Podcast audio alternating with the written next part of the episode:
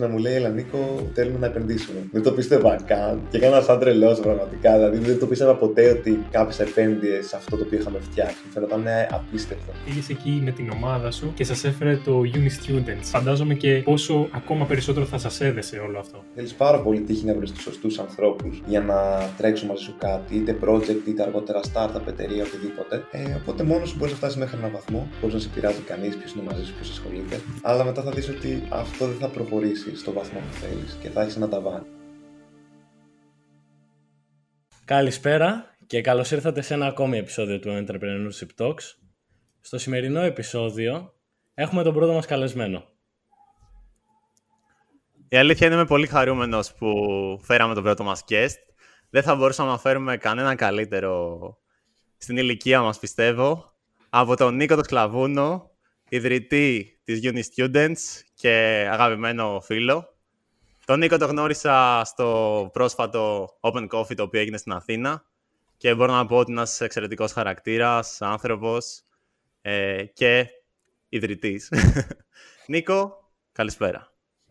Καλησπέρα παιδιά. Ευχαριστώ πολύ για την εισαγωγή πάνω. Λιγάκι τσιμπημένα, αλλά εντάξει. Όχι, μια χαρά. Ευχαριστώ πάρα πολύ. Χαίρομαι πολύ που θα κάνω αυτή τη κουβέντα σήμερα μαζί και ανυπομονώ. Νίκο, καλησπέρα και από μένα. Ε, χαίρομαι πολύ που σε γνωρίζω. Εμείς δεν έχουμε γνωριστεί στο παρελθόν. Ε, και είναι τιμή μας να σε έχουμε στο επεισόδιό μας σήμερα. Τέλεια, οπότε μπορούμε να συνεχίσουμε τη συζήτηση. Ε, ναι, βεβαίως να ξεκινήσουμε. Νίκο, πες μας λίγα πράγματα για σένα. Ποιος είσαι, για όσους δεν σε ξέρουν, ε, με τι ασχολείσαι, αυτά. OK. Okay. Ε, είμαι ο Νίκος και είμαι καλά, ε, τι να σου πω, είμαι, είμαι το 98, είμαι 25 χρονών τώρα, τα έκλεισα τον προηγούμενο μήνα. Ε, σπούδασα ψηφιακά συστήματα στο Πανεπιστήμιο του Πειραιά.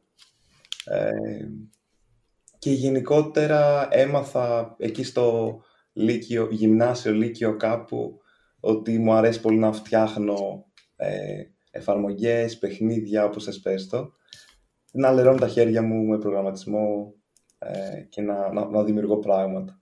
Ήταν κάπου εκεί στο... Είχαμε ένα μάθημα εμείς με μια τεγατούλα στο, στην πρώτη ηλικία που έφτιαχνες κάτι παιχνίδια τέλος πάντων. Ε, και την έβαζες να κουνιέται δεξιά-αριστερά και να κάνει πράγματα και να αναλάσσει. Και... Εκεί ήταν το πρώτο, το πρώτο κλικ.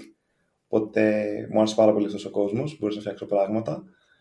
Και το ένα έφερε το άλλο, ρε παιδί μου, άρχισα να, να εμβαθύνω λίγο πιο πολύ στο τι μπορώ να φτιάξω, στις τεχνολογίες. Προσπάθησα να μάθω λίγο Unity να, να φτιάξω το πρώτο μου παιχνίδι. Δεν πήγε καθόλου καλά. Ε, μα καθόλου καλά. Αλλά ήταν η αρχή για να μπω σε αυτόν τον κόσμο του προγραμματισμού, development, πώς θα πες το. Ε, Μπήκα στο πανεπιστήμιο μετά, οπότε εκεί άνοιξαν όλα και έγιναν πολύ πιο ξεκάθαρα το τι μπορείς να κάνεις, η γνώση να αρχιτέξεις όλο και περισσότεροι.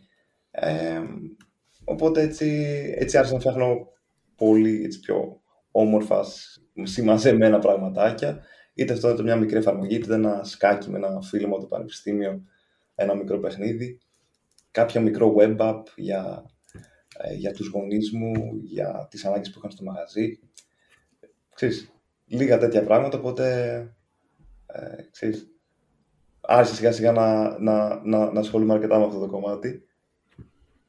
Θέλω να μας πεις κάποια πράγματα για το πώς ξεκίνησες το Uni Students και να πεις τι είναι το Uni Students σε όσους μάλλον ζουν κάτω από κάποια πέτρα και δεν ξέρουν τι είναι. Λοιπόν, ε, το Uni Students πολύ συνοπτικά είναι μια εφαρμογή ε, για φοιτητές που τους βοηθάει με την καθημερινότητά τους. Προσπαθεί να την κάνει λιγάκι πιο εύκολη να οργανώσει λίγο τις σπουδές τους και να, ε, να έχουν ένα mobile app όπου μπορούν να βρουν πολύ γρήγορα και άμεσα βασικές πληροφορίες για τις σπουδές τους. Ε, τώρα θα σας πω λίγο το story, πώς ξεκίνησε. Είναι λίγο μεγάλο της ιστορία, αλλά έχει, έχει το νόημά της, νομίζω. Ήμουνα...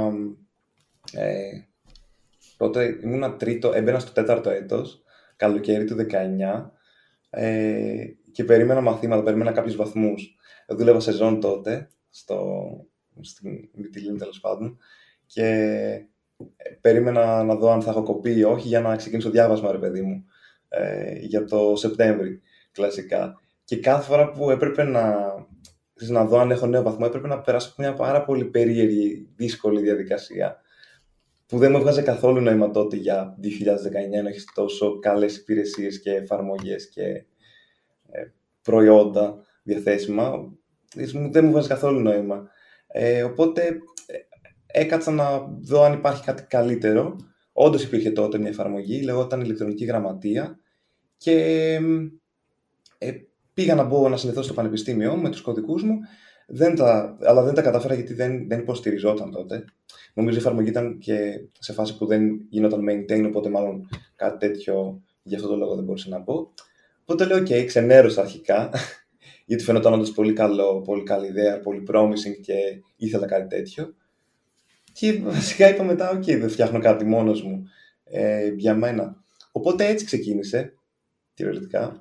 Οπότε στα κενά μου μετά από τη δουλειά, ε, είχα εγώ τον υπολογιστή μου κάτω στο δωματιάκι που έμενα και άρχισα να προγραμματίζω. Οπότε έφτιαξα την εφαρμογή, ε, τη λάνσαρα στο Play Store σε private beta, τη μοιράστηκα με, δύο φίλους μου και ξέρεις το ένα έφερε το άλλο από εκεί πέρα. Τέλειο, Νίκο. Να πούμε ότι τώρα η εφαρμογή Uni Students έχει πάνω από 300.000 downloads.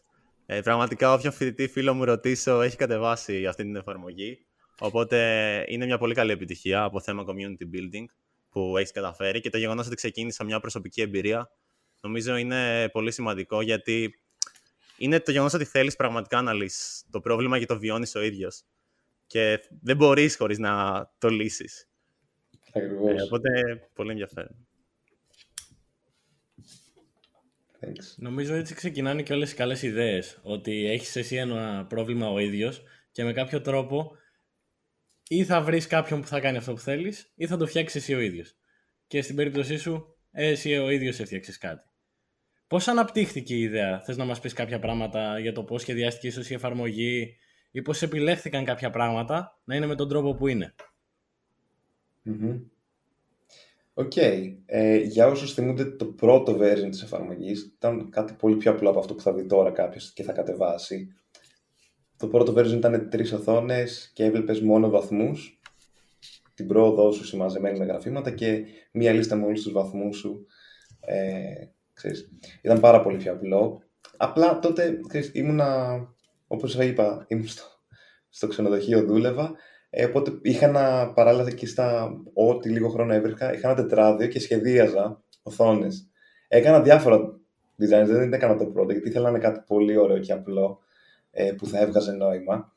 Ε, οπότε με ένα τετράδιο και ένα στυλό βασικά ξεκίνησε οι, οι, πρω, οι πρώτες οθόνες και μετά ουσιαστικά τα πήρα αυτά τα, τα designs, τα έβαλα κάτω, τα, τα προγραμμάτισα και και κάπως έτσι έφτιαξα το πρώτο app. Τώρα είναι καμία σχέση βέβαια, αν μπεις να το δεις.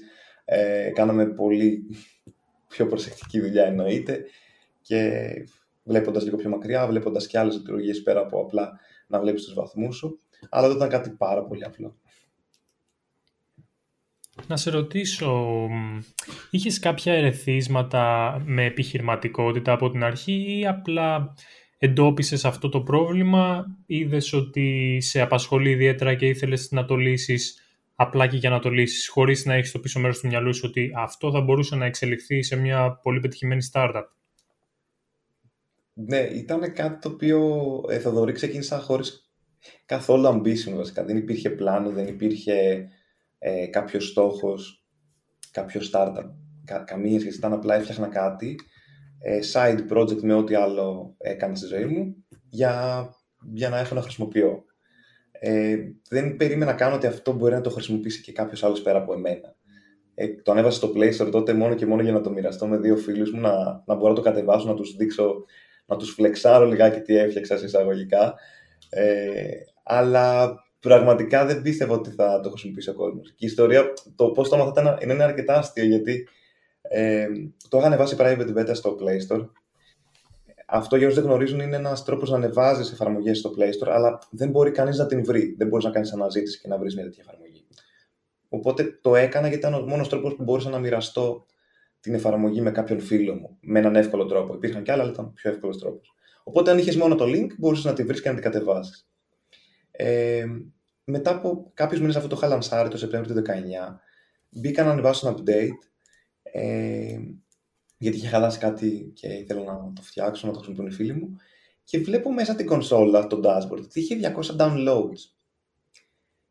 Κάτι το οποίο δεν μου βγάζει νόημα τότε, γιατί το είχα μοιραστεί με δύο-πέντε φίλους κάπου εκεί.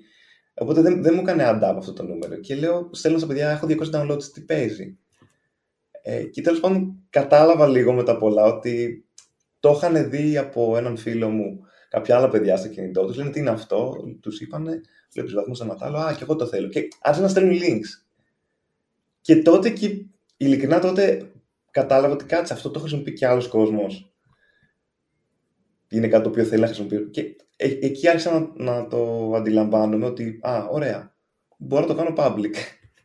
Χωρίς να, ξέρεις, Οπότε το έκανα public και από εκεί πρακτικά δημοσιεύτηκε ελεύθερα τον Ιανουάριο του, του, του 20 νομίζω. Απίστευτο μου ακούγεται. δηλαδή δεν είναι ότι το κυνήγησες σκάν στην αρχή, απλά συνειδητοποίησες μετά από ένα σημείο ότι έχει διαδοθεί και ο κόσμος απλά το ζητάει από μόνος του χωρίς να έχεις υπολογίσει εξ αρχής την αξία του και φτάνουμε σε ένα σημείο τώρα να έχει από 200 downloads που συμφαινόταν μεγάλο νούμερο εκείνη τη στιγμή να έχεις 300.000 plus. Τρελό. Πραγματικά. Θέλω να σε ρωτήσω κάτι το οποίο απασχολεί πολύ κόσμο και είναι κάπως hot αυτή την εποχή. Πώς διασφαλίζεται η προστασία των δεδομένων των χρηστών; Υπάρχει κάποιος mm τρόπος όπου η πλατφόρμα ε, σε, σε διασφαλίζει τέλος πάντων την προστασία σου. Σου διασφαλίζει την προστασία σου. OK. Okay. Όντως, Αντρέα, πολύ hot topic αυτή την περίοδο. Με όλα αυτά που ακούμε σε μεγάλες tech startups companies. Τι κάνουν. Ε, θα σου πω, εμείς στο Uni Students μέχρι τώρα που μιλάμε και έχουμε 2 Οκτωβρίου του 2023 δεν κρατάμε τίποτα στους servers μας για τον φοιτητή. Ε, δεν έχουμε καμιά προσωπική του πληροφορία σε δικούς μας servers, ούτε κάπως την διαχειριζόμαστε, την βλέπουμε και τη διαχειριζόμαστε. Αυτό που κάνει η εφαρμογή πρακτικά είναι ότι χρησιμοποιεί τα credentials σου, ε, τα περνάει στην εφαρμογή και η εφαρμογή ξέρει πώς να αντιλήσει τις πληροφορίες από τα διάφορα συστήματα και τα φέρνει στην εφαρμογή σου. Δεν περνάει από servers μας ή database δικά μας ή cloud δικό μας. Ε, το μόνο που κρατάμε είναι κάποια analytics ε, τα οποία δεν ταυτίζονται πάλι με κάποιο ονοματεπώνυμο ή με αριθμό μητρώου ή με email, με τίποτα. Απλά είναι κάποια ανώνυμα analytics για να ξέρουμε το κοινό μας, δηλαδή πόσο κοινό έχουμε από αυτό το πανεπιστήμιο, πόσο κοινό έχουμε από αυτό το εξάμεινο ε, κλπ. κλπ. Ε, τώρα, ε, ένα μικρό έτσι, λίγο spoil για το τι έρχεται. Θέλουμε στο πολύ κοντινό μέλλον να υπάρχει ένας τρόπος ο οποίος μπορούμε να να κρατάμε κάποια βασική πληροφορία του φοιτητή για να του ξεκλειδώνουμε νέες λειτουργίες που προηγουμένως είναι αδύνατον να του φέρουμε ε, σαν εμπειρία. Οπότε, μόνο τότε θα κρατάμε κάποια πληροφορία, εννοείται με το consent του φοιτητή και άμα επιθυμεί να ξεκλειδώσει τις νέες λειτουργίες, αλλά και πάλι όλα αυτά πρέπει να τα συνοδεύει αναγκαστικά ε, εφόσον είμαστε και στην Ευρωπαϊκή Ένωση με κάποιο JDPR compliance και πολύ δυνατά έγγραφα τα οποία πιστοποιούν τη δραστηριότητά σου, την επεξεργασία των δεδομένων. Αν δεν έχεις κάτι τέτοιο, είσαι πολύ ευάλωτο σε εικασίες για διάφορα πράγματα άσχημα. Οπότε, όντως πολύ σημαντικό, αλλά ξέρεις, υπάρχουν και τα, τα βήματα να το κάνεις execute και να το φέρεις εις πέρας. Πολύ ωραία. Ε, έχεις φτιάξει ένα μοντέλο το οποίο παρέχει μια υπηρεσία στους φοιτητές και τους λύνει τα χέρια σε καθημερινή βάση. Ε, αλλά πολλοί θα αναρωτηθούν, για παράδειγμα, ε, πώς γίνεται βιώσιμο όλο αυτό, με ποιο τρόπο ε, καταφέρνει να δημιουργεί έσοδα ώστε να καλύπτει τα καθημερινά, τις καθημερινές λειτουργίες, ας πούμε. Ναι. Λοιπόν, ξύνεις πληγές τώρα, Θοδωρή. Ε, εντάξει, η βιωσιμότητα είναι ένα θέμα που μας απασχολεί ακόμα και σήμερα και δίνουμε πολύ, ένα πολύ μεγάλο μέρος της ημέρας μας σε αυτό το κομμάτι. Πράγματι, ε, αν και το συνειδητοποιείς αργά, ε, αν αυτό το οποίο ασχολείσαι δεν ε, μπορεί να είναι βιώσιμο, θα φτάσει μια μέρα που θα πεις ότι δεν μπορώ πια να το υποστηρίζω, δεν μπορώ πια να ασχολούμαι με κάτι τέτοιο. Ε, το Unisys ξεκίνησε σαν ένα side project δικό μου, το οποίο πολύ οργανικά κατέληξε να, να, ξέρεις, να μου απασχολεί ένα πολύ μεγάλο μέρος του χρόνου μου, γιατί έβλεπα ότι ο κόσμος το ζητούσε, ήθελα να προσθέσουν και άλλα πανεπιστήμια, ήθελαν και άλλες λειτουργίες. Έβλεπες ότι αυτό που έκανες δεν ήταν απλά για να το κάνεις και πάμε να κάνουμε ό,τι άλλο έχουμε στη ζωή μας, ήταν κάτι το οποίο ο κόσμος τον εξυπηρετούσε, ρε παιδί μου, το έβλεπες πολύ έντονα αυτό το πράγμα. Οπότε ήταν αυτή κυρίως η δύναμη που με οθούσε να συνεχίζω να ασχολούμαι και να αφιερώνω χρόνο ε, και ενέργεια σε αυτό το project.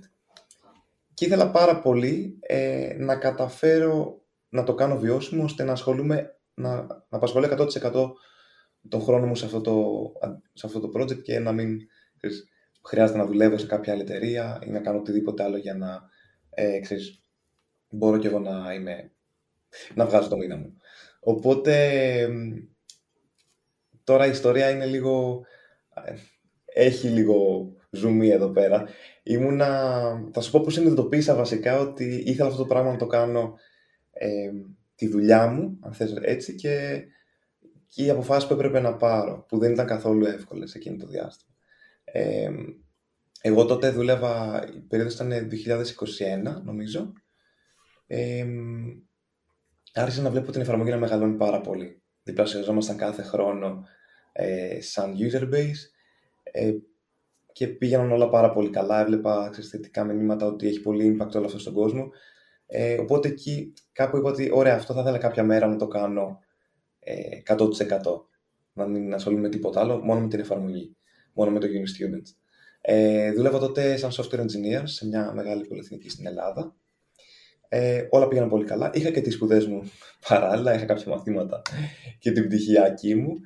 Ε, οπότε τότε το πρόγραμμα μου ήταν πάρα πολύ γεμάτο και ήθελα πραγματικά να τα βγάλω όλα και να πω ονειρευόμουν εκείνη τη μέρα που θα είχα μόνο το Unity να κάνω όλη μέρα. Πραγματικά. Ε, οπότε το έβαλα στόχο, άρχισα να κάνω κάποια savings και είχα στο μυαλό μου ότι κάποια μέρα θα τα αφήσω όλα και θα έχω ένα χρόνο να τρέχω χωρίς να μπαίνει τίποτα μέσα στο λογαριασμό και θα μπορώ να το κάνω αυτό το πράγμα. Ε, οπότε, χωρίς ακόμα όμως στόχο, χωρίς να ξέρω πώς θα το κάνω ακριβώς, χωρίς να ξέρω πώς αυτό το πράγμα θα φέρνει λεφτά, χωρίς να ξέρω καν αν θα μπορεί να φέρνει λεφτά, αλλά ήξερα ότι αν εξυπηρετεί τόσο κόσμο και δίνει αξία στους φοιτητές, πρέπει αυτό το πράγμα να υπάρχει και με κάποιο τρόπο θα βρω τρόπο να ζήσει. Ε, οπότε το Φεβρουάριο, Μάρτιο του 22 κάπου εκεί αφήνω τη δουλειά μου, δούλευα 1,5 χρόνο ε, και πήγα all στο Uni Students. Μετά από λίγους μήνες, ε, όχι νομίζω τότε είχα τελειώσει και τις σπουδές μου, οπότε ήταν, ήμουνα 100% εκεί πέρα. Ε, τον, Μάρ, τον Μάιο του 22, μετά από λίγους μήνες, άνοιξα ατομική επιχείρηση για να αρχίσω να κόβω τα πρώτα τιμολόγια με κάποιους πρώτους συνεργάτες και και κάπως έτσι ξεκινήσαμε να, να έχουμε μια επιχειρηματική δραστηριότητα. Θα σας τα πω και στη συνέχεια, ήταν λίγο... Ο πρώτος χρόνος ειδικά ήταν πάρα πολύ περίεργος, πολύ δύσκολος. Αλλά αυτή ήταν η αρχή, αν θέλεις, το πώς ξεκινήσαμε να το κάνουμε transition από side project σε κάτι το οποίο είναι βιώσιμο και μπορεί να, να συντηρεί τον εαυτό Θέλω να σε ρωτήσω, ε, βασικά, ίσως τα παιδιά θέλουν να ρωτήσουν κάτι σχετικό, οπότε go for it. Μπορείς να συνεχίσεις, Αντρέα, και συμπληρώνουμε στην πορεία. OK. Okay. Θέλω να σε ρωτήσω και κάποια πράγματα πέρα από την εφαρμογή, περισσότερο ως Νίκος το πώς βλέπεις τα πράγματα.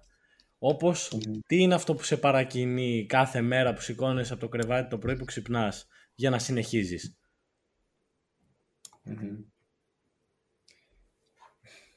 Ε, ναι, πολύ καλή ερώτηση. Να, να σου είμαι ειλικρινής. Ε, πολλές μέρες δεν το, δεν το βρίσκεις αυτό το, το κάτι που σε συνεχίζει και σε παρακινεί. Ε, αλλά όταν το βρίσκω είναι κυρίως ότι κάνω κάτι το οποίο έχει αντίκτυπο σε πολύ κόσμο και τον βοηθάει έστω και λίγο στην καθημερινότητά του. Ε, αυτό για μένα, με ό,τι άλλο κάνει στη ζωή μου, δεν, δεν με γεμίζει σε τόσο μεγάλο βαθμό και νομίζω ότι προσπαθώ να καταλήξω, νομίζω καταλήγω εκεί ότι αν κάτι με κάνει να προχωράω κάθε μέρα και να ασχολούμαι τόσο πολύ με κάτι είναι ότι βλέπω την αξία του και το impact που έχει ε, στους χρήστες και στον κόσμο. Νίκο, σε καταλαβαίνω απόλυτα για αυτό που λες. Είναι κάτι το οποίο νιώθω και εγώ πολλές φορές, φτιάχνοντας την Gear Exchange. Και νομίζω είναι πολύ σημαντικό κίνητρο για να προχωρήσεις και να μπορέσεις να αντιμετωπίσεις δυσκολίες και εμπόδια. Και ο ίδιος ανέφερες ότι πέρασες πολλές δυσκολίες, ειδικά στον πρώτο χρόνο. Θα ήθελα να μάθω τις πιο σημαντικές δυσκολίες που είχες σε όλη αυτή την πορεία μέχρι σήμερα και πώς ξεπέρασες. Ωραία. Η πιο ε, ναι, μεγάλη δυσκολία στο πρώτο χρόνο. Το πρώτο χρόνο ο στόχος μας ήταν αυτό το πράγμα να μπορεί να φέρνει εισόδημα. Ήμασταν μια ομάδα που απασχολούμασταν 7 άτομα. Ε, δεν ήμασταν όλοι full time. Ε, μισή part time, μισή full time. Ε, να έχουμε παράλληλα σπουδές, δουλειές και ασχολείς, όλοι οι φοιτητές. Ε, οπότε έπρεπε, έπρεπε κάπως να φέρνει ένα βασικό εισόδημα για να συντηρεί την ομάδα, ρε παιδί μου, και τα έξοδα της εφαρμογής, τα οποία τότε δεν ήταν πάρα πολύ υψηλά. Ε, οπότε το πρώτο χρόνο το business plan, αν θες έτσι, ήταν να, να βάζουμε κάποιες, ε, κάποια campaigns, κάποια banner, κάποιες διαφημίσεις μέσα στο, στην αρχική σελίδα από εταιρείες και οργανισμούς που θέλουν να δείξουν κάτι σχετικό με την πρόοδο, την εξέλιξη του φοιτητή θέλαμε έτσι να, να κρατήσουμε και την ποιότητα του, την εμπειρία του φοιτητή αρκετά υψηλή. Οπότε, ξέρεις, να μην φέρεις μέσα ε, διαφημίσεις που μπορεί να διώξουν κόσμο και να, να χάσεις τελικά την αξία που προσφέρεις. Ε, οπότε έτσι ξεκινήσαμε. Συνεργαστήκαμε με διάφορα brands και εταιρείες που όντως προωθήσαμε πολύ ωραία πράγματα μαζί. Ε, ωστόσο, το πρόβλημα που αντιμετωπίζαμε ήταν πώς αυτό το, το φέρνει σε μεγαλύτερο volume. Δηλαδή, πώς ωραία κλείνεις κάποιες συνεργασίες μέσα στον χρόνο, ε, πώς αυτό το πράγμα το κάνεις 10x ή το κάνεις ακόμα και διπλάσιο, τριπλάσιο για να πάω στο 10x. Ε, εκεί, ήταν πολύ, εκεί ήταν το πιο μεγάλο μας πρόβλημα. Ε, ουσιαστικά έχει να κάνει πάρα πολύ με το κομμάτι των πωλήσεων, πώς βρίσκεις συνεργάτες, πώς τους προσεγγίζεις, πώς τους πουλάς, τους παρουσιάζεις την ιδέα, τους παρουσιάζεις την αξία ε, κάτι τελείως καινούριο και για μένα και για τα παιδιά στην ομάδα. Εγώ ένας άνθρωπος, το μόνο πράγμα που να ξέρω είναι να γράφω κώδικα. Ε, πολύ, πολύ έτσι δύσκολο στην αρχή. Αλλά ξέρεις, μέρα με τη μέρα λίγο βελτιώνεσαι και πάλι δεν ήταν αρκετό όμως για να πεις ότι αυτό το πράγμα καταλήγει να φτάνει στη βιωσιμότητα. Ε, οπότε ένα πράγμα αυτό, πώς μπορείς αυτό να το φέρεις σε βόλυμα, ενώ είχες κάποιους πρώτους συνεργάτες, πώς το κάνεις σε μεγαλύτερο βαθμό. Ε, το, το σημαντικό με τις διαφημίσεις, αυτό το business model που είχαμε επιλέξει τότε, ήταν ότι ουσιαστικά πληρωνόσουν όσο είχες μέσα banners και έπαιρναν προβολές. Εμείς το πρόβλημά μας ήταν ότι είχαμε πάρα πολύ μεγάλο αριθμό προβολών, άρα μπορούσαμε να βγάζουμε, να φέρουμε σημαντικό, ε, σημαντικά έσοδα μέσα στο χρόνο, αν τοποθετούσαμε banner για κάθε προβολή. Ε, δεν θυμάμαι το ποσοστό, αλλά ήταν ένα πάρα πολύ μικρό ποσοστό που δεχόταν ξέρεις, ο πελάτης, ο συνεργάτης μας, προβολές. Γιατί τον υπόλοιπο καιρό δεν είχαμε συνεργάτες πρακτικά. Ανέφερες πριν ότι εσύ το μόνο που ήξερες να κάνεις είναι να γράφεις κώδικα. Τελικά, η άποψή σου ποια είναι; Είναι αυτό το πιο σημαντικό πράγμα για να ξεκινήσει κάποιος, ή το να έχει τα soft skills; Mm. Ωραίο. Ε, Κοίταξε. Είναι λίγο, είναι λίγο περίεργο. Αν δεν είχα τα hard skills και τη γνώση, δεν θα είχα κάνει και την αρχή να ξεκινήσω αυτό το project και ίσως δεν θα έφτανα και εδώ. Ε, αυτή είναι η πραγματικότητα για μένα. Αν όμως βλέπεις μάλλον μετά από ένα σημείο ότι αυτό σε πάει μέχρι ένα σημείο. Αυτό σε πάει μέχρι όσο μακριά σε πάει το να μπορείς να φτιάξεις μια εφαρμογή, να την ανεβάσεις και αν, είναι, αν δίνει αξία στον κόσμο να τη χρησιμοποιήσουν.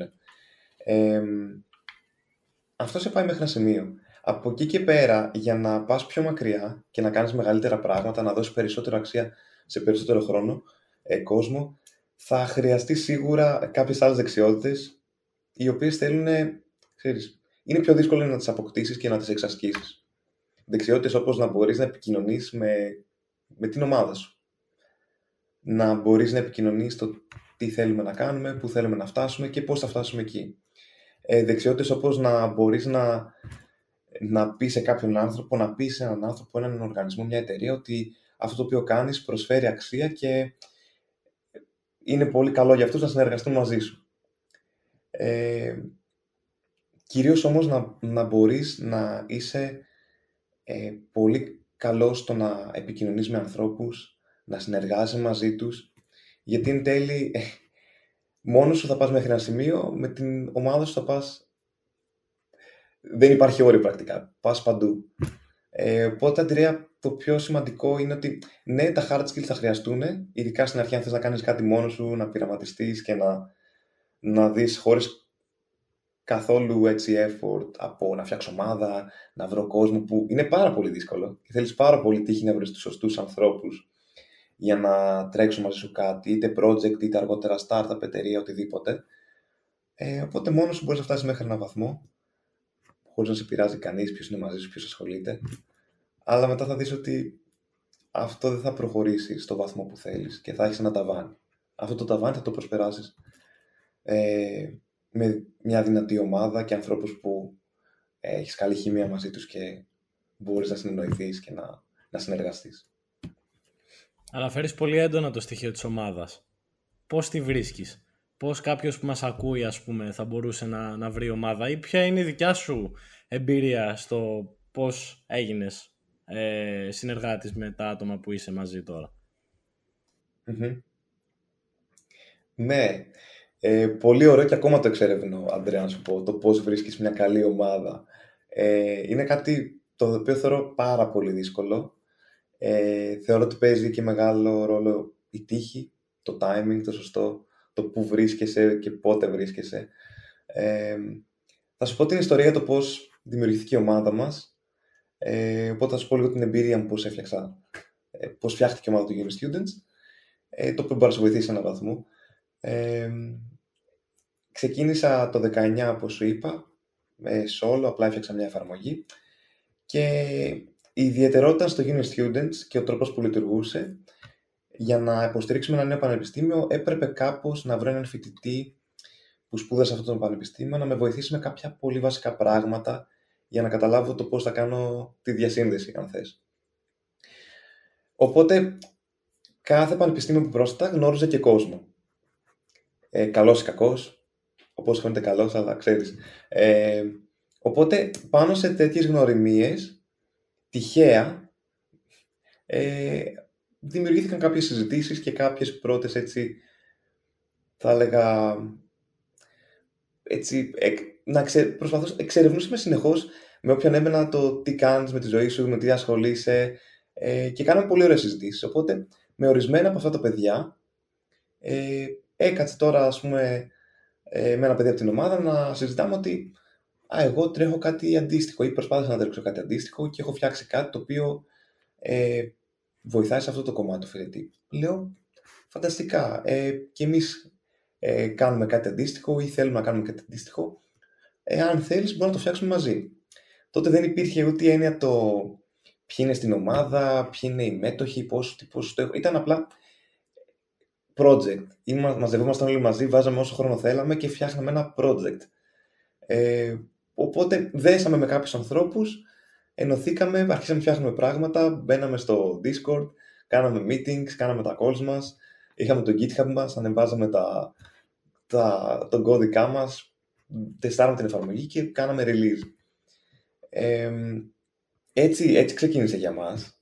Ε, οπότε ήταν κάτι πολύ τυχαίο και κάτι πολύ οργανικό θα πω, κάτι το οποίο ήταν, έγινε αβίαστα ρε παιδί μου. Βέβαια τώρα αν μου πεις ε, Νίκο πώς θα έφτιαχνες τώρα μια ομάδα, αν ήξερες τι θέλεις να κάνεις με στόχους, με πλάνο μπροστά, θα ήταν τελείως διαφορετικό το concept. Ε, θα ακολουθούσα μάλλον τελείως διαφορετική τακτική. Αλλά έτσι έγινε για μένα στο Uni Students. OK. Okay. Θέλω να σε ρωτήσω και πάνω σε αυτό. Τι ρίσκα έχετε χρειαστεί να πάρετε μέχρι στιγμής ως ομάδα και με ποιο τρόπο λειτουργείτε αυτή τη, τη στιγμή; Γιατί ξεκίνησε σαν projectάκι, αλλά από εκεί και ύστερα τι; Ρίσκα. Το, το μεγάλο ρίσκο που είχαμε, που είχαμε, νομίζω, το περισσότερο χρόνο που ασχολούμαστε σαν ομάδα students είναι ότι βάζουμε κάποιον χρόνο στο project και αυτός ο χρόνος πρέπει να φέρει μια αντίστοιχη αξία στον φοιτητή. Νομίζω, όπως όλοι μας, είναι κρίμα να, ξέρεις, δεν μας αρέσει να, να φέρουμε πάρα πολύ χρόνο σε κάτι το οποίο κανείς δεν θα αξιοποιήσει, δεν θα το χρησιμοποιήσει ποτέ και θα νιώθουμε στο τέλος ότι χάσαμε το χρόνο μας. Ε, το πιο μεγάλο ρίσκο νομίζω ήταν να, να πούμε σε ποια κατεύθυνση θα πάει η εφαρμογή. Ποια θα είναι η επόμενη λειτουργία, πώς θα δώσουμε περισσότερο αξία στον φοιτητή, τι θα αφήσουμε και, τι θα, και σε τι θα ε, εστιάσουμε την προσοχή μας περισσότερο. Αυτές ήταν οι πιο κρίσιμες αποφάσεις που έφερναν ρίσκο μέσα. Ρίσκο με την έννοια χάνεις χρόνο. Δεν χρειάστηκε να, να βάλουμε λεφτά στην εφαρμογή ή να έχουμε κάποια πρώτα κεφάλαια. Οπότε με αυτή την έννοια δεν ρισκάραμε προσωπικά μας κεφάλαια είτε ξέρεις, χάσαμε λεφτά. Χάναμε όλοι μας το χρόνο μας ουσιαστικά. Ε, οπότε με μια έννοια ήταν αυτό ε, το τι ρίσκα έπρεπε να πάρουμε. Τώρα, το πώς δουλεύουμε σαν ομάδα, έχουμε μοιράσει κάποιες, ε, κάποια κομμάτια στην εφαρμογή και έχουμε μια ομάδα που ασχολείται με το engineering κομμάτι και το development του product, οπότε έχουμε προγραμματιστές στο front-end, στο back-end, στο cloud και στο πώς δημιουργούμε ένα developer experience για την ομάδα που έχουμε τα αυτοματοποιημένα releases και βελτιώνουμε λίγο έτσι το, το experience της ομάδας και έχουμε την γραφίστριά μας εννοείται που μας βοηθάει με το product design, με το content που βγαίνει στα social media και το website. Γενικώ όλοι μας την εικόνα, τα visual, το brand μας, τα πάντα. Και έχουμε και την ε, ε, κοπέλα που μας βοηθάει στο marketing και στην επικοινωνία, οπότε ξέρεις, βοηθάει να έχουμε μια εικόνα, ένα presence στα social media και να επικοινωνούμε ότι χρειάζεται να επικοινωνήσουμε και με το φοιτητή και με τους συνεργάτες μας. Πολύ ενδιαφέροντα όλα αυτά ε, και είναι κάτι που με απασχολεί και εμένα προσωπικά ε, ιδιαίτερα ε, σαν concept, δηλαδή πώς φτιάχνεις την ιδανική ομάδα όπως ανέφερες και προηγουμένως ότι τυχαία βγήκε και αβίαστα ε, και ίσως τώρα με αυτή τη λογική που έχεις ε, μπορεί να την έφτιαχνες ακολουθώντας διαφορετικά βήματα, δεν ξέρουμε. Ε, επομένως, ε, δούλευες και ως φοιτητής, ανέφερες πριν, ε, σαν software engineer ε, και ουσιαστικά τότε ονειρευόσουν να ξεκινήσεις, να μπορείς να ασχολείσαι full time με την Uni Students με αυτή την εφαρμογή. Ε, τότε όμως ήσουν μόνος σου ή είχες ομάδα, γιατί πιστεύω ότι η ομάδα παίζει ένα ρόλο στο να μπορείς να συνεχίζεις και να σπρώχνει και λίγο ένα στον αλλον Τότε είχα, είχαμε ομάδα. Είμαστε μια ομάδα, αν όχι 7 ατόμων, 5 ε, ατόμων, σίγουρα. Όταν αποφασίσαμε ότι αυτό το πράγμα θέλουμε να το κάνουμε ε, θέλουμε να το κάνουμε ένα βιώσιμο εγχείρημα και θέλουμε, μας αρέσει πολύ να αφιερώνουμε χρόνο σε αυτό και θέλουμε να ζούμε από αυτό. Πήρε πάρα πολύ χρόνο από τότε, από αυτή την απόφαση μέχρι την υλοποίηση και να σου πω την αλήθεια ακόμα είναι κάτι το οποίο παλεύουμε καθημερινά ε, να, να το κάνουμε κάτι το οποίο είναι βιώσιμο. Και είναι εξαιρετικά σημαντικό αυτό που πες στο Δωρή ότι η ομάδα, αυτό το καλό που έχει είναι ότι ο ένας θα σπρώξει τον άλλον. Ότι θα χρειαστεί να πάρεις κάποιες δύσκολες αποφάσεις, θα βρεις την ομάδα και θα πάρετε μαζί κάποιες αποφάσεις.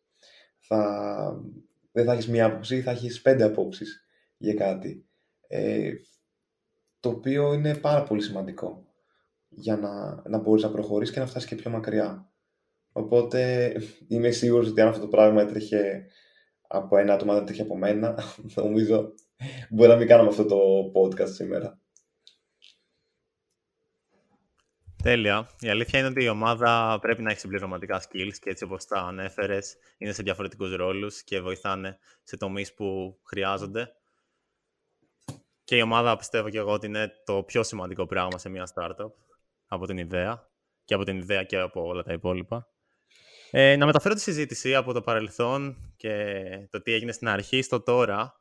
Ε, ήθελα να σε ρωτήσω να, να αναφέρεις και εσείς και όλα στον κόσμο το πού βρίσκεται αυτή τη στιγμή Uni Students, σε ποιο σημείο είστε τώρα και τα μελλοντικά σας πλανα για το 2024. Τέλεια. Ωραία. Οπότε, πού βρισκόμαστε τώρα; Αυτή τη στιγμή ε, τρέχουμε σε, ε, να το πω έτσι, σε αριθμού startup. Ε, σηκώσαμε την πρώτη μας χρηματοδότηση ε, από το Genesis Venture.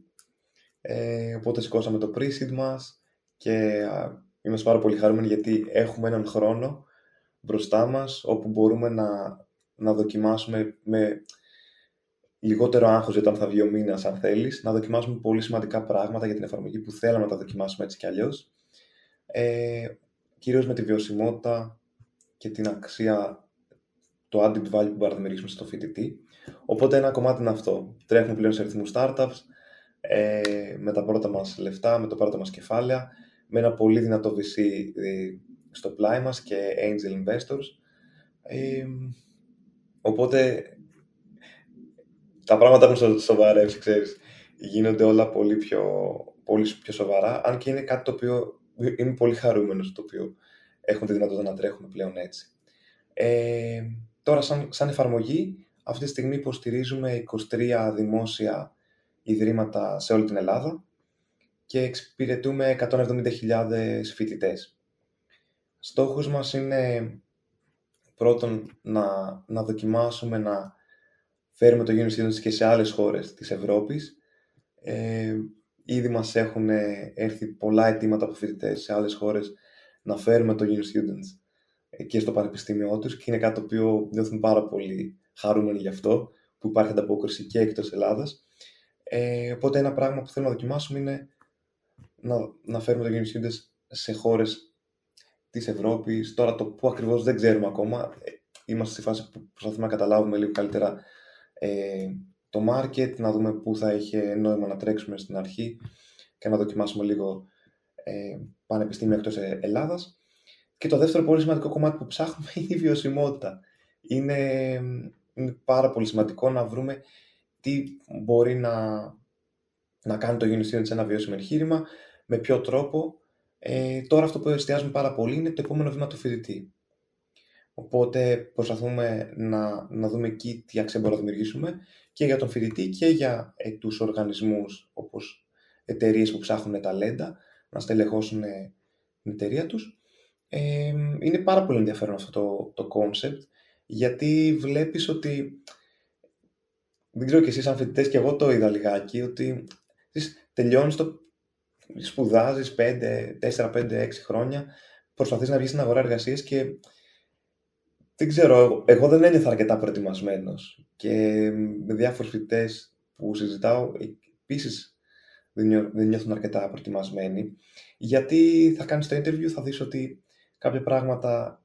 Ξέρεις, κάναμε εργασίες, περνάγαμε μαθήματα, ε, αλλά μια εταιρεία θα χρειαστεί να δει και άλλα πράγματα στο προφίλ σου. Να μπορείς να συνεργάσει με μια ομάδα, όπως είπαμε προηγουμένως. Να έχεις κάποια βασικά soft skills τα οποία θα φέρουν αξία ε, στον οργανισμό. Οπότε θέλουμε να εστιάσουμε πάρα πολύ στο να βοηθήσουμε το φοιτητή να προετοιμαστεί κατάλληλα για το μέλλον του και να, κάνει, να τον βοηθήσουμε να κάνει το επόμενο βήμα του. Είτε αυτό είναι καριέρα, είτε αυτό είναι να συνεχίσει ε, τις ακαδημαϊκές σπουδές και να εστιάσει στην έρευνα, να διεκδικήσει υποτροφίες. Ε, εστιάζουμε πάρα πολύ εκεί. Ε, αυτά θα πω έτσι συνοπτικά τα επόμενα βήματα για το Uni Students. Οπότε, ναι. Πιστεύεις ότι έχει επηρεαστεί η κουλτούρα των φοιτητών μέσα από το Uni Students; Και αν ναι πώς; Ναι, θα, θα μπορούσα να σου απαντήσω αλλά δεν μπορώ, δεν έχω ιδέα πραγματικά ε, Αντρέα. Κοίταξε, λαμβάνω κάποια μηνύματα τα οποία ε, μου λένε, ας πούμε, λένε ότι Ε, μας βοηθάει πολύ με την καθημερινότητά μας. Ε, μου μειώνεται το άγχος, βλέπω πιο γρήγορα τους βαθμούς μου, έχω καλύτερη εικόνα για το που βρίσκομαι και μου τονώνει και την αυτοπεποίθηση. Έχω και άλλα μηνύματα βέβαια, ε, τα οποία έχουν προκύψει από διάφορες έρευνες που θέλουμε να φέρουμε κάποιες λειτουργίες για, το, για την πρόοδο σου και το να βλέπεις κάποια στατιστικά, που ξέρεις, δεν δίνουν καλό σημάδι. Δείχνουν, ας πούμε, ότι όχι, μην το φέρετε αυτό το feature, θα μας αγχώσει, θα είναι πολύ αγχωτικό.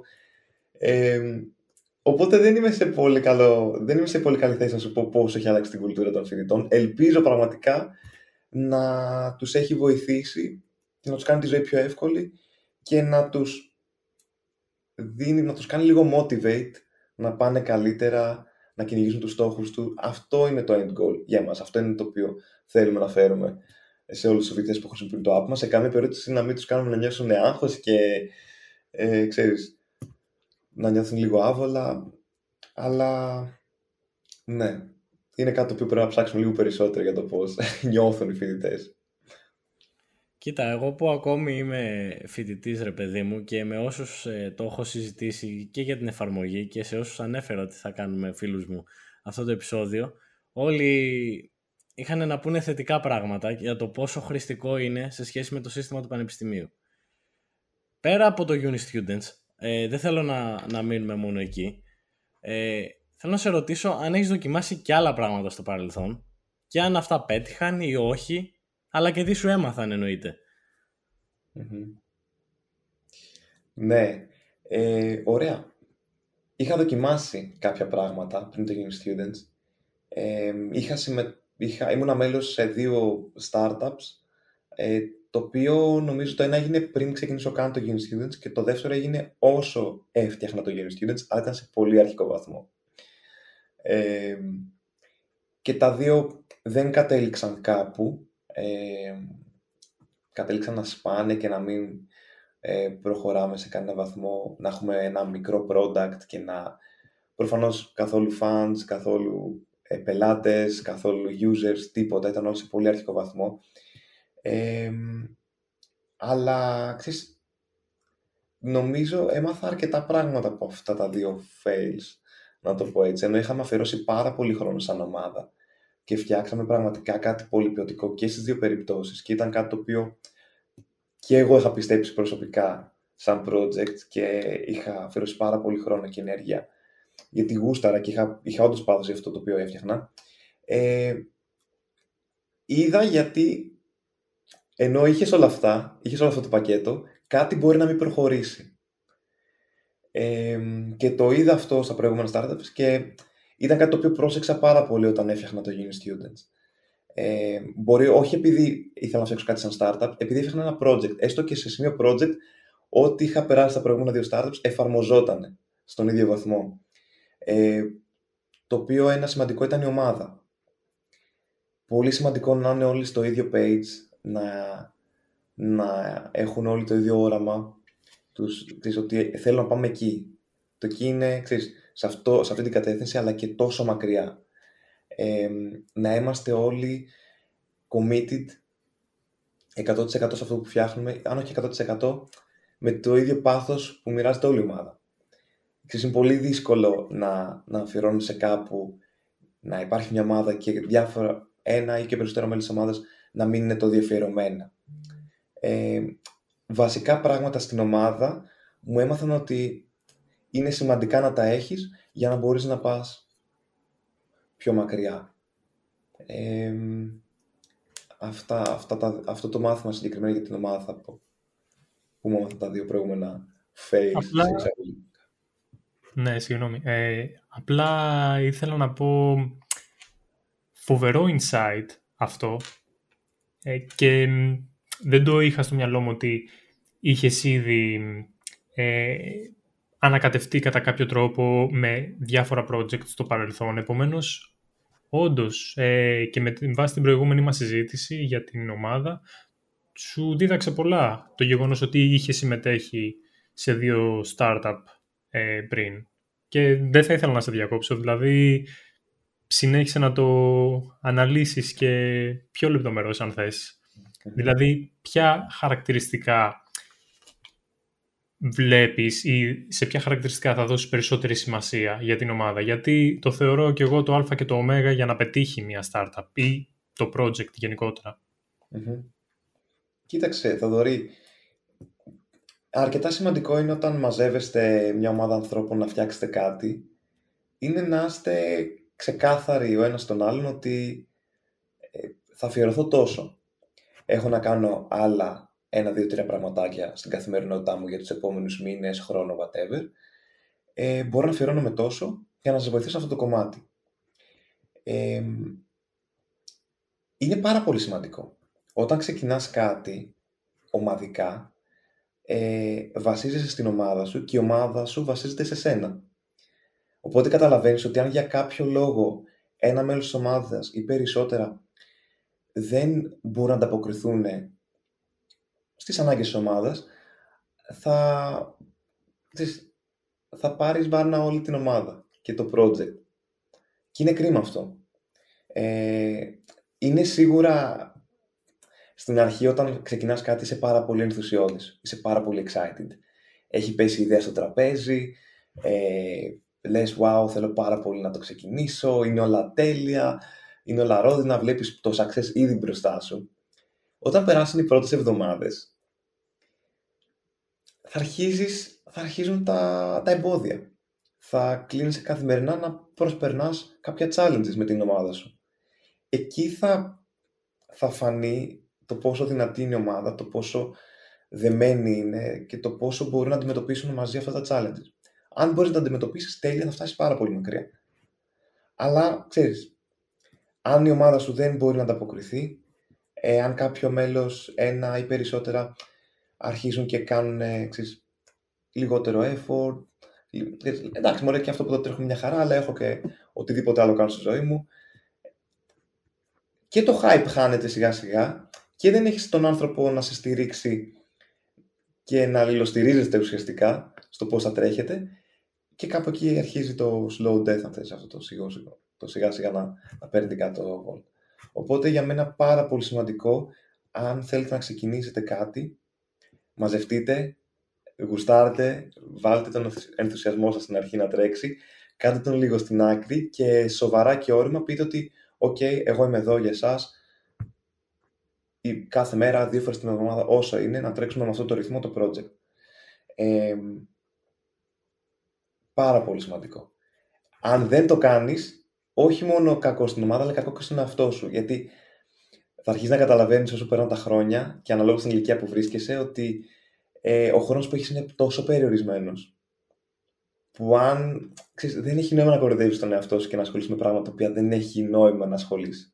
Δηλαδή, κάνε αυτό που αγαπάς, κάνε αυτό που γουστάρεις και να είσαι αληθινός και ειλικρινής βασικά σε αυτούς με τους οποίους θα συνεργαστείς. Ξέρεις, πάρα πολύ σημαντικό. Με πρόλαβες γιατί αναφέρουμε την ομάδα τόση ώρα, αλλά και το πιο σημαντικό της στοιχείο είναι όπως ανέφερες η ειλικρίνεια. Και αυτό ξεκινάει προφανώς και από σένα, αλλά και μια απέτηση όπου την έχεις και για τα υπόλοιπα μέλη της ομάδας για να μπορέσει ε, να πετύχει. Και όπως ανέφερες επίσης ότι δεν έχεις κάθε μέρα την ίδια όρεξη πριν ε, ή ότι το, το hype κάπου χάνεται. Οπότε εκεί είναι που ο κορμός της ομάδας και ο πυρήνας θα σε βοηθήσει να συνεχίσεις. Θέλω να γυρίσω λίγο τη συζήτηση πίσω σε κάτι που αναφέρθηκε πριν. Ε, και αυτό έχει να κάνει με τη χρηματοδότηση. Πώς έφτασε αυτή, δηλαδή έκανες εσύ κάτι, σε προσέγγισαν αυτοί, ε, ποιο είναι το story πίσω από αυτό. Αν επιτρέπετε εννοείται να το πεις. Τέλεια. Ε, εννοείται, θα χαρώ πολύ να το, να το μιλήσω το story. Ουσιαστικά εμείς ήμασταν σε μια φάση, όλα ξεκίνησαν βασικά νομίζω κάπου το, την άνοιξη τώρα του 23, ε, τον Μάρτιο. Είχε τυχεί να πάω σε ένα meetup με founders και startups. Ε, εκεί έτυχε να γνωρίσω ε, ένα, ένα από τα μέλη του, του Genesis και μας παρουσίασε ουσιαστικά το πρόγραμμα που τρέχανε ε, εκείνη την περίοδο στο Genesis Venture, το οποίο ήταν ε, το Day One και ουσιαστικά ήταν ένα πρόγραμμα για early stage startups οι οποίες ήθελαν να μπουν στο χώρο του VC, να περάσουν από αυτό το πρόγραμμα, να μάθουν πράγματα και να, να διεκδικήσουν και μία χρηματοδότηση. Ε, εγώ στην αρχή, να σου πω την αλήθεια, το είχα σνομπάρει πάρα πολύ το VC. Ήταν κάτι το οποίο ήθελα πάρα πολύ να είναι κάτι σαν bootstrap αυτό το εγχείρημα. Να μπορεί από μόνο του να στηθεί. Ε, γιατί ένιωθα ότι όσο κυνηγούσα το VC, ήξερα μάλλον ότι αν ήθελα να κυνηγήσω τον κόσμο το δρόμο του VC, θα πρέπει να αφιερωθώ πάρα πολύ στο fundraising, στο να μιλάμε με επενδυτές, να στήσω διάφορα πράγματα που δεν είχαν στηθεί για να μπορώ να απευθυνθώ σε επενδυτές και να διεκδικήσω ένα deal. Ε, οπότε αυτό θα έφερνε, ξέρεις, θα μου στερούσε το χρόνο που θα έπρεπε να αφιερώσω στο product μου, στους φοιτητές, στην εφαρμογή, στο να την προχωράμε. Οπότε ήταν κάτι το οποίο, να σου πω την αλήθεια, τόσο καιρό το είχα σνομπάρει. Ενώ ήξερα ότι υπήρχε σαν επιλογή, το είχα σνομπάρει πάρα πολύ. Βέβαια, σε αυτό το πρόγραμμα το καλό ήταν ότι θα μπορούσα να δω χωρίς πάρα πολύ μεγάλο.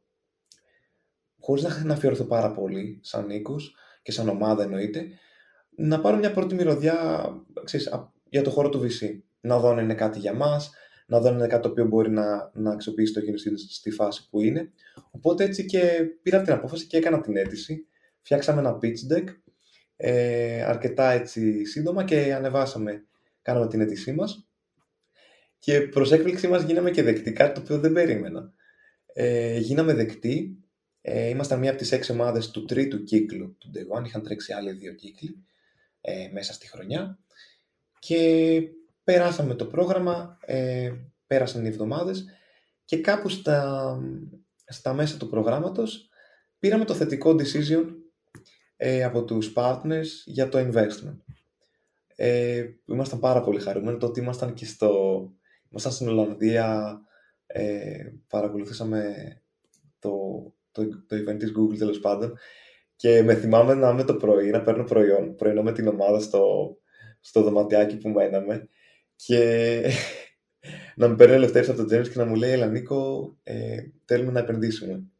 Δεν το πίστευα καν. Έχω βιντεάκι νομίζω από εκείνη τη στιγμή, λίγο πιο μετά που μας το είπανε. Και έκανα σαν τρελός πραγματικά. Δηλαδή δεν το πίστευα ποτέ ότι κάποιο επένδυες σε αυτό το οποίο είχαμε φτιάξει. Μου φαίνονταν απίστευτο. Ε, οπότε συνοπτικά το Genesis, το Day One πρακτικά σου λέει ότι αν πάρεις θετικό decision από τους partners, ε, πρέπει να βρεις και κάποιους angels για να συμπληρώσεις το, ποσοστό, το, το ποσό του, του γύρου χρηματοδότησης. Οπότε αρχίσαμε να μιλάμε μετά με κάποιους angels, ε, να, να, δούμε, να βρούμε ενδιαφέρον για να συμπληρώσουμε το ποσό. Βρήκαμε και τους angels και κάπως έτσι φτάσαμε στο να κλείνουμε τη χρηματοδότηση. Ε, και όλο αυτό νομίζω από τον Ιούνιο που πήραμε το θετικό decision έφτασε τώρα το Σεπτέμβρη, αρχές του Σεπτέμβρη να κλείνουμε και τα συμφωνητικά και να μπαίνουν τα λεφτά στην τράπεζα και να ξεκινάμε κανονικά. Πάρα πολύ ωραία ιστορία και μπορώ να πω ότι είναι το ότι είχες ένα όντως καλό προϊόν και αυτό εκτιμήθηκε. Οπότε δεν μπορώ να, να πω ότι θα μπορούσε να πάει καλύτερα, ας πούμε. Ανέφερες επίσης, και μου δίνεις μια εξαιρετική πάσα, το event της Google. Πώς έφτασε αυτό; Είναι ναι. πολύ ωραίο το ότι η Google σας κάλεσε στο Άμστερνταμ, άμα τα λέω καλά, και mm πώς έφτασε; Ήταν ένα πραγματικά επίσης ακραίο story, κάτι που δεν μπορεί ποτέ να συμβεί. Ε, Λοιπόν, όλα ξεκίνησαν νομίζω τον, ε, κάπου τον Οκτώβρη-Νοέμβρη του 2022. Οπότε πριν, πριν το day one, πριν επενδυτές, πριν λεφτά, πριν τίποτα. και είχαμε πάρει ένα email από μια ομάδα της Google για να κάνουν μια συνέντευξη για, για μια καμπάνια που θέλουν να τρέξουν μέσα στο 23 για ε, σημαντικές εφαρμογές και startups στον κόσμο που δίνουν impact. Ε, εγώ λέω, ok, πάμε να κάνουμε το interview. Ε, ξέρεις, πο, πολύ έκπληκτος, ρε παιδί μου, δηλαδή, τι φάση, ok, πάμε, αλλά ξέρεις, καθόλου hopes, τίποτα, full, ε, ξέρεις, αρνητικός. Λέω τώρα εντάξει, θα κάνουμε το interview, ok, δεν παίζει, λέω χίλιες εφαρμογές θα υπάρχουν καλύτερες. Αλλά το κάνουμε το interview, ε, πήγε καλά θα πω, ε, και μετά δεν υπήρχε feedback για πάρα πολύ καιρό. Νομίζω πήραμε ξανά email από την Google κάπου τον Μάρτιο, Φεβρουάριο και μας ανακοίνωσαν ότι γίναμε δεκτοί στη καμπάνια που θα τρέξουν στο 23 για τις εφαρμογές στο Play Store και εκεί μας ζήτησαν κάποιο υλικό να μοιραστούμε μαζί τις φωτογραφίες κλπ. Ε, και είχαμε ξετρελαθεί τη χαρά μας πάλι σαν ομάδα. Ήταν τρελό win για μας να, να μας και μεγάλη τιμή να μπούμε σε μια καμπάνια του, του Play Store. Και μετά από αυτό το email ακολούθησε ένα δεύτερο, το οποίο ουσιαστικά μας προσκαλούσε στο ετήσιο ε, event που κάνει η Google, το I.O. Connect. Ε, το οποίο ουσιαστικά παρουσιάζουν νέες, νέα προϊόντα, νέες, νέα services κάθε χρόνο και είναι μια έτσι, ένα πολύ μεγάλο networking event για προγραμματιστές, developers, product, ανθρώπους. Ε, οπότε πήραμε την ομάδα, κλείσαμε εισιτήρια, κλείσαμε ξενοδοχεία ε, και πήγαμε στο Άμστερνταμ για πέντε μέρες. Ε, ήταν από τις πιο απίστευτες εμπειρίες που έχω περάσει ε, και το, το τέλος αυτό είναι ότι δεν το έκανα ξέρεις, για μένα ή για να περάσω διακοπές, το έκανα γιατί σκεφτόμουν να με φέρω εδώ το Uni Students και ότι έχω φτιάξει με την ομάδα μου και να το μπορώ να το μοιράσω αυτό το συνέστημα με την ομάδα μου και να λέω: Κοιτάξτε, πού είμαστε, ας πούμε, τώρα, επειδή απλά φτιάχνουμε μια εφαρμογή στο δωμάτιό μας, ας πούμε, όσο σπουδάζαμε. Ήταν για μένα κάτι πραγματικά απίστευτο. Ε, εντάξει, μην μίλησα για το event της Google. Όποιος έχει πάει μπορεί να καταλάβει. Ήταν κάτι το πρωτόγνωρο να βλέπεις τεράστια booths, παντού φαγητό, παντού μικρά δωράκια ε, τα keynotes όπως τα βλέπεις από το PC σου πραγματικά και παρακολουθείς ό,τι ανακοινώνουν, να το βλέπεις εκεί μπροστά σου, ήταν κάτι το μαγικό. Ρε τέλειο. Ε, δεν ξέρω, ζηλεύω τώρα που τα περιγράφεις και σκέφτομαι πραγματικά τι τέλεια εμπειρία. Δεν είναι ότι απλά πήγες σε αυτή τη χώρα με μία παρέα. Δεν είναι ότι απλά πήγες σε ένα φανταστικό event της Google. Πήγε, πήγες εκεί με την ομάδα σου και σας έφερε το Uni Students. Φαντάζομαι πόσο τέλεια θα περάσατε και φαντάζομαι και πόσο ακόμα περισσότερο θα σας έδεσε όλο αυτό. Ναι.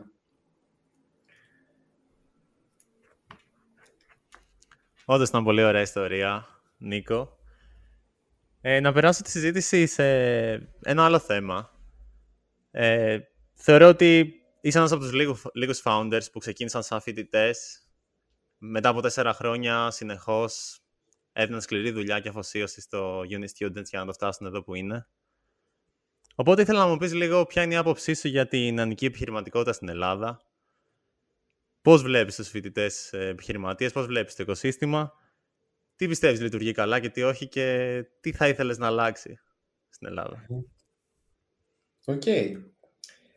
Ναι, η νεανική επιχειρηματικότητα είναι κάτι το οποίο ακούω αρκετά τελευταία ε, και είναι καλό αυτό. Ε, προφανώς είμαι σε μια ηλικία που δεν μπορώ να πω και πολλά πράγματα για το τι είχα στο παρελθόν και τι βλέπω τώρα. Ε, αυτό που μπορώ να πω με σιγουριά είναι ότι βλέπω πολύ όμορφες δράσεις και από πανεπιστήμια και από εξωτερικούς φορείς για να ενισχύσουν αυτό το, το κομμάτι ε, στο νεανικό κοινό της Ελλάδας. Ε, οπότε τα βλέπω τα πράγματα αισιόδοξα. Είναι κάτι το οποίο μου αρέσει ε, στο πώς εξελίσσονται τα πράγματα για την νεανική επιχειρηματικότητα. Ε, είναι κάτι έτσι κι αλλιώς το οποίο είναι, είναι δύσκολο. Είναι ένας δρόμος το οποίο καλός κακός δεν θα πάρει πολλοί κόσμος, ούτε είναι για πολύ κόσμο. Αλλά το να μπορείς να έχεις ερεθίσματα από τόσο νωρίς για αυτή την επιλογή, ε, ειδικά σε μια χώρα που πάλι καλός ή κακός έχουμε μια κουλτούρα, μια ανατροπία που ακολουθούμε από γενιά σε γενιά, να πας, να κάνεις τις σπουδές σου, να πάρεις το πτυχίο σου, να μπεις σε μια καλή δουλειά. Ε, είναι πολύ ωραίο να έχεις και άλλη μία επιλογή μπροστά σου. Και αν θέλεις την εξερευνήσεις και την ανακαλύψεις, αν θες όχι. Και είναι πολύ σημαντικό αυτή η επιλογή να σου δοθεί νωρίς. Για μένα. Ε, το πιστεύω πάρα πολύ. Είσαι σε μια ηλικία, ε, για φοιτητές μιλάμε, το 18, 24, 25, 26 χρονών, που μπορείς πραγματικά να αφιερωθείς και να μην σε νοιάζει τόσο πολύ το αποτέλεσμα. Δεν ξέρω αν καταλαβαίνετε τι εννοώ. Μπορείς να δοκιμάσει πράγματα χωρίς πραγματικά να έχει νόημα αν αυτό βγήκε σε μια startup που σήκωσε λεφτά, μια startup που έκανε exit, μια startup που βρήκε πελάτες. Δεν έχει κανένα απολύτως νόημα. Δεν, δεν θα σε επηρεάσει καθόλου τη ζωή σου. σα ίσα μόνο θετικός μπορείς να βγεις από, αυτό από όλη αυτή την εμπειρία. Ε, οπότε το να έχεις τέτοιες δράσεις, ε, πρωτοβουλίες από οργανισμούς και πανεπιστήμια που ενισχύουν αυτό το κλίμα και σου παρουσιάζουν αυτή την επιλογή από τόσο νωρίς, εγώ το βρίσκω πάρα πολύ θετικό και ελπίζω να συνεχίσει έτσι. Όντως, θα συμφωνήσω. Και σε αυτή την ηλικία, ρε παιδί μου, έχουμε το ελεύθερο να πειραματιστούμε με πολλά, να κάνουμε πολλά λάθη και στην τελική κερδισμένοι βγαίνουμε. Δηλαδή, ακόμη και αν δεν πετύχει και αν δεν σηκώσει χρήματα, έχεις μάθει τόσα πολλά, τα οποία μπορείς να τα χρησιμοποιήσεις μεθαύριο. Mm-hmm. Ήθελα να σε ρωτήσω, πιστεύεις, αν το έχεις αναρωτηθεί, που μπορεί να το έχεις αναρωτηθεί, αν το ξεκινούσες αυτό στο εξωτερικό, κατευθείαν, αν ε, τύχαινε να βρισκόσουν για παράδειγμα σε κάποια άλλη χώρα της Ευρώπης, Βόρεια Ευρώπη π.χ. ή Αμερική, πιστεύεις θα ήταν πιο εύκολος ο δρόμος; Πολύ. Βάζεις τώρα ωραία ερώτηση στο τραπέζι. Κοίταξε Δωρή, θα σου μιλήσω για, για το, για το Unity καθαρά και όχι για τα άλλα εγχείρηματα που είχα προσπαθήσει. Ε, γιατί το Unity είναι ένα πολύ ιδιαίτερο, αν θέλεις έτσι, προϊόν, υπηρεσία και ο τρόπος που λειτουργεί είναι πολύ ιδιαίτερος. Με την έννοια ότι για να λειτουργήσει ε, έχεις μπροστά σου ένα δημόσιο ίδρυμα, ένα δημόσιο πανεπιστήμιο στην περίπτωσή μας, ε, το οποίο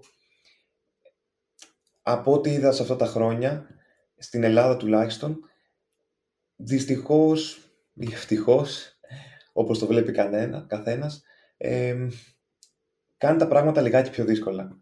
Δεν ξέρω πώς είναι τα πανεπιστήμια και οι συνθήκες στο εξωτερικό ή πώς θα ήταν μάλλον αν ξεκινούσαμε τέτοιο εγχείρημα σε κάποια άλλη χώρα της Ευρώπης. Πιστεύω ότι θα ήταν ε, λιγάκι έως και αρκετά πιο εύκολα τα πράγματα. Πάλι χωρίς να είμαι πολύ σίγουρος, χωρίς να το έχω ψάξει. Απλά με ό,τι ακούω. Ε, αλλά στην Ελλάδα το να τρέξει κάτι τέτοιο θα βρεις πολλά εμπόδια μπροστά σου. Ε, γιατί ο τρόπος που λειτουργούν τα δημόσια ιδρύματα, ο τρόπος που παίρνουν αποφάσεις, ε, είναι αρκετά έτσι, είναι αρκετά πολύπλοκος και δεν σε βοηθά να τρέξεις με το ρυθμό που θες να τρέξεις. Πάνω σε αυτό θα κάνω ένα πολύ μικρό shift στην ερώτηση και θα σε ρωτήσω αν τα έκανες όλα πάλι από την αρχή. Τι θα έκανες διαφορετικά στο Uni Students; Με τα δεδομένα της Ελλάδας. Πολύ ωραία. Ε, κοίταξε, θα σου το πω από το σημείο που είδα το Uni Student σαν κάτι το οποίο θέλω να κάνω ήθελα να ασχοληθώ και να το κάνω να βιώσιμο εγχείρημα. Γιατί προηγουμένως παίρνουσα πολύ καλά, είχα την παρέα μου, φτιάχναμε project, παίρναγαμε όμορφα και ήταν δημιουργικές στιγμές. Ε, οπότε εκεί πέρα, ό,τι και να έκανε θα το απολάμβανα με τον ίδιο τρόπο και θα έχετε και την ίδια κατάληξη. Από το σημείο όμως που είπαμε ότι αυτό το πράγμα θα το δούμε σοβαρά, και θα προσπαθήσουμε να το κάνουμε ένα βιώσιμο εγχείρημα, κάναμε πάρα πολλά λάθη. Ε, ένα πολύ βασικό πράγμα που έχω μάθει και προσπαθώ να εφαρμόζω πιο πολύ και να εφαρμόζουμε στην ομάδα ε, είναι να, να πουλάς κάτι πρώτα και μετά να το φτιάχνεις. Και αυτό μπορεί να ακούγεται περίεργο στην αρχή για, για κάποιο κόσμο, αλλά βγάζει τόσο νόημα αν το δεις και το περάσεις, γιατί στην ουσία τι κάναμε εμείς; Είχαμε μια ιδέα, είχαμε μια υπόθεση ε, μάλλον για το ότι κάτι που έχουμε στο μυαλό μας θα λειτουργήσει με αυτόν τον τρόπο και θα φέρει αυτό το εισόδημα. Ε, πολύ αγαθά που σκεφτόμασταν. Οπότε τι κάναμε σαν πρώτη κίνηση, ξεκινήσαμε, ξεκινάγαμε να το υλοποιούμε. Αφιερώναμε πάρα πολύ χρόνο και ενέργεια στο να φτιάξουμε την ιδέα μας. Και μετά πηγαίναμε να πουλήσουμε αυτό που είχαμε φτιάξει είτε στο φοιτητή, με την έννοια να το πουλήσω, να, το, να τον κάνω να τον χρησιμοποιήσει, έτσι, είτε στον συνεργάτη, στους πελάτες μας, σε αυτούς που θα μας έδιναν ε, ουσιαστικά το revenue ε, και εκεί έβλεπες ότι είχες φτιάξει κάτι, είχες αφιερώσει τόσο χρόνο και ενέργεια και εν τέλει κανείς δεν το θέλει. Οπότε έχεις κάνει μια τρύπα στο νερό ε, και σίγουρα αν κάτι θα άλλαζα στους τελευταίους μήνες, στο τελευταίο χρόνο που κάναμε πέρυσι είναι, είναι ακριβώς αυτό. Ότι πρώτα να κάνω validate με κάποιο τρόπο την ιδέα μου, ότι αυτή η υπόθεση που έχω στο μυαλό μου έχει νόημα, για ποιους έχει νόημα, με ποιο τρόπο ε, και μετά, αφού την έχω πουλήσει, σε όποιον πρέπει να την πουλήσω, να ξεκινήσω την υλοποίηση. Γλιτώνεις πάρα πολύ χρόνο, ίσως χρήμα και ενέργεια. Νομίζω είναι πολύ σημαντικά μαθήματα αυτά που δίνεις Νίκο και τα έχουμε αναλύσει και σε προηγούμενο επεισόδιο στο Entrepreneurship Talks με το πώς να ξεκινήσεις μια startup. Και ένα από τα πιο βασικά μαθήματα νομίζω είναι το να βγεις έξω στην αγορά, να ζητήσεις feedback, να ρωτήσεις τον κόσμο, να καταλάβεις αν όντως αυτό το οποίο έχεις σκεφτεί έχει νόημα και αν θέλει να το χρησιμοποιήσει ο κόσμος. Γιατί κάθε φορά που φτιάχνεις μια ιδέα βασίζεσαι σε κάποιες υποθέσεις, τις οποίες πιστεύεις ότι είναι σωστές, αλλά δεν ισχύουν για όλη την αγορά.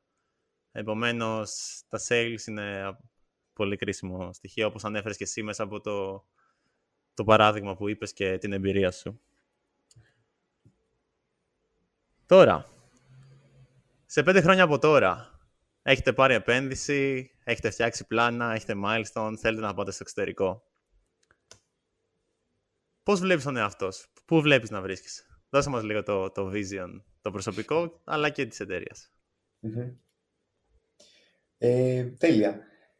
Για μένα το Unity είναι κάτι πολύ συνδεδεμένο με, με, το, με το ποιος είμαι, τι κάνω σε αυτόν τον κόσμο και πόσο impact έχω στους γύρους μου.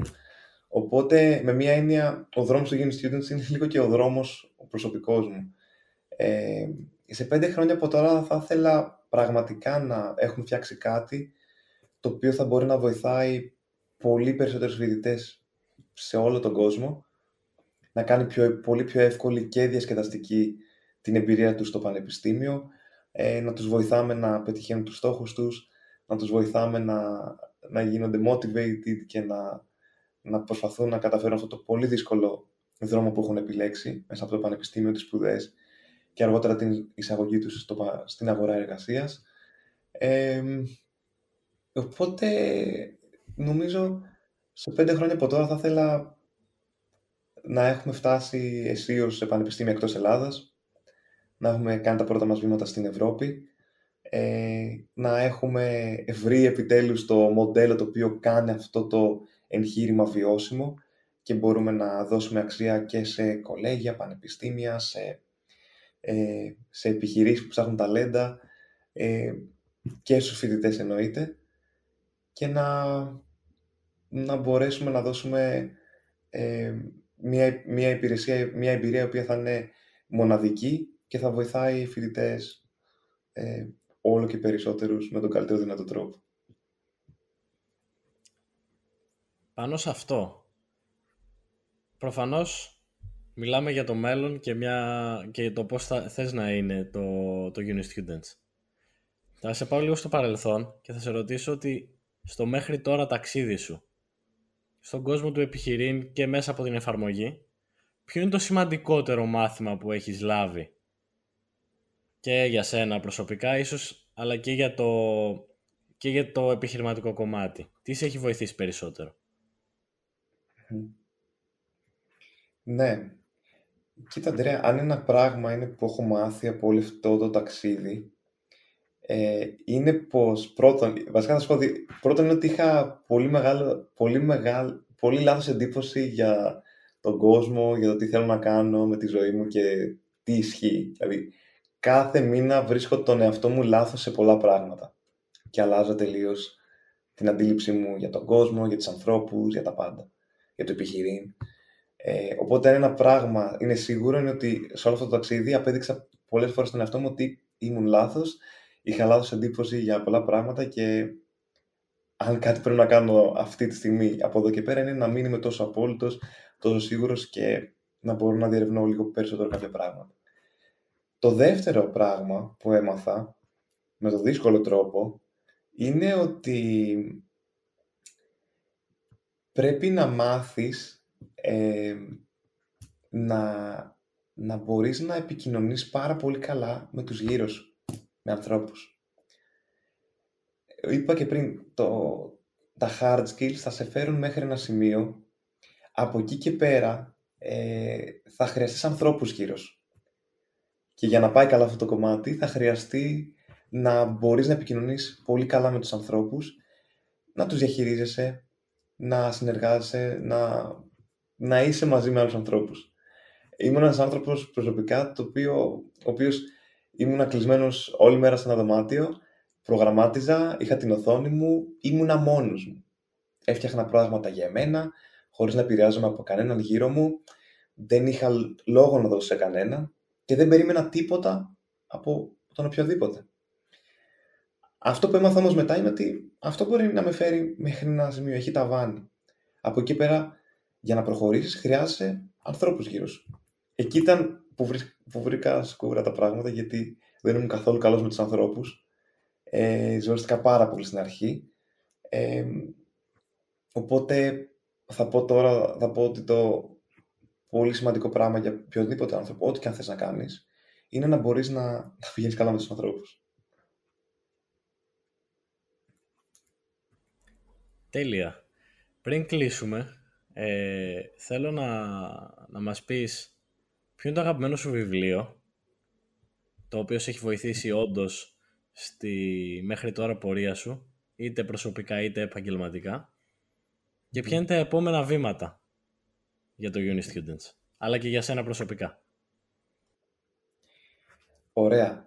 Δεν είμαι άνθρωπος που διαβάζω πάρα πολλά βιβλία, αν και θέλω αυτό να το, να το αλλάξω. Ε, βρίσκω πάρα πολύ αξία στα βιβλία όταν τυχαίνει να τα διαβάζω, αλλά ποτέ δεν αφιερώνω, δεν το βάζω προτεραιότητα δυστυχώς.